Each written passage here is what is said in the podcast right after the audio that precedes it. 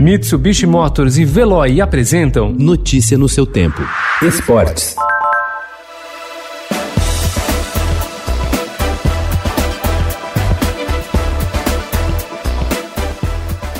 Depois da longa paralisação do calendário pela pandemia e do retorno das competições com os portões fechados, o futebol brasileiro vive a expectativa do próximo passo da retomada gradual das atividades. O retorno da torcida aos estádios já é tema debatido entre os clubes, porém ainda é distante quando se trata da liberação das autoridades. Tanto médicos como a própria CBF consideram prematuro estabelecer prazos para a reabertura dos portões.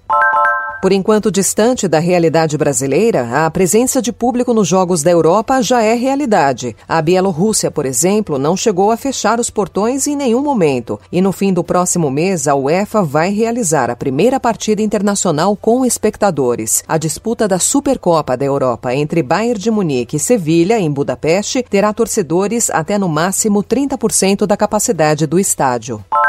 Lionel Messi sofreu um revés ontem em sua disposição de deixar o Barcelona sem pagar multa rescisória. A La Liga, administradora do Campeonato Espanhol, tomou posição favorável ao clube espanhol e informou que o argentino só sai mediante o pagamento da multa fixada em contrato de 700 milhões de euros, cerca de 4 bilhões e meio de reais. O meio atacante não recua em seu desejo e ontem não se apresentou para exames médicos e teste do coronavírus agendado pelo Barcelona. Tem um na marcação, outro na cobertura de escola, o levantamento, olha o gol! Gol! São Paulo! Brenner faz. Em um clássico cheio de jogadores experientes em campo, um garoto que não se esperava nem que participasse da partida superou o gigante Cássio e garantiu a vitória do São Paulo por 2 a 1 sobre o Corinthians no Morumbi. Brenner mais uma vez marcou contra o rival, escreveu seu nome na história do majestoso e colocou o time tricolor na parte de cima da tabela do Campeonato Brasileiro. Tá Bruno Henrique, recebeu o Gabriel na cara do gol! Gol!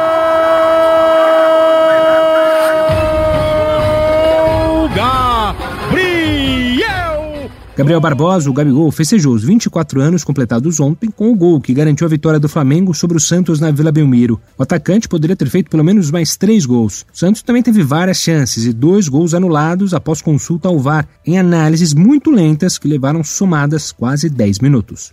Em um roteiro repetido exaustivamente nessa temporada de Fórmula 1, Lewis Hamilton beirou a perfeição ontem ao vencer o GP da Bélgica com muita tranquilidade. O inglês dominou o circuito de ponta a ponta e conquistou a quinta vitória em sete corridas nesse ano. O finlandês Valtteri Bottas terminou em segundo e o holandês Max Verstappen completou o pódio.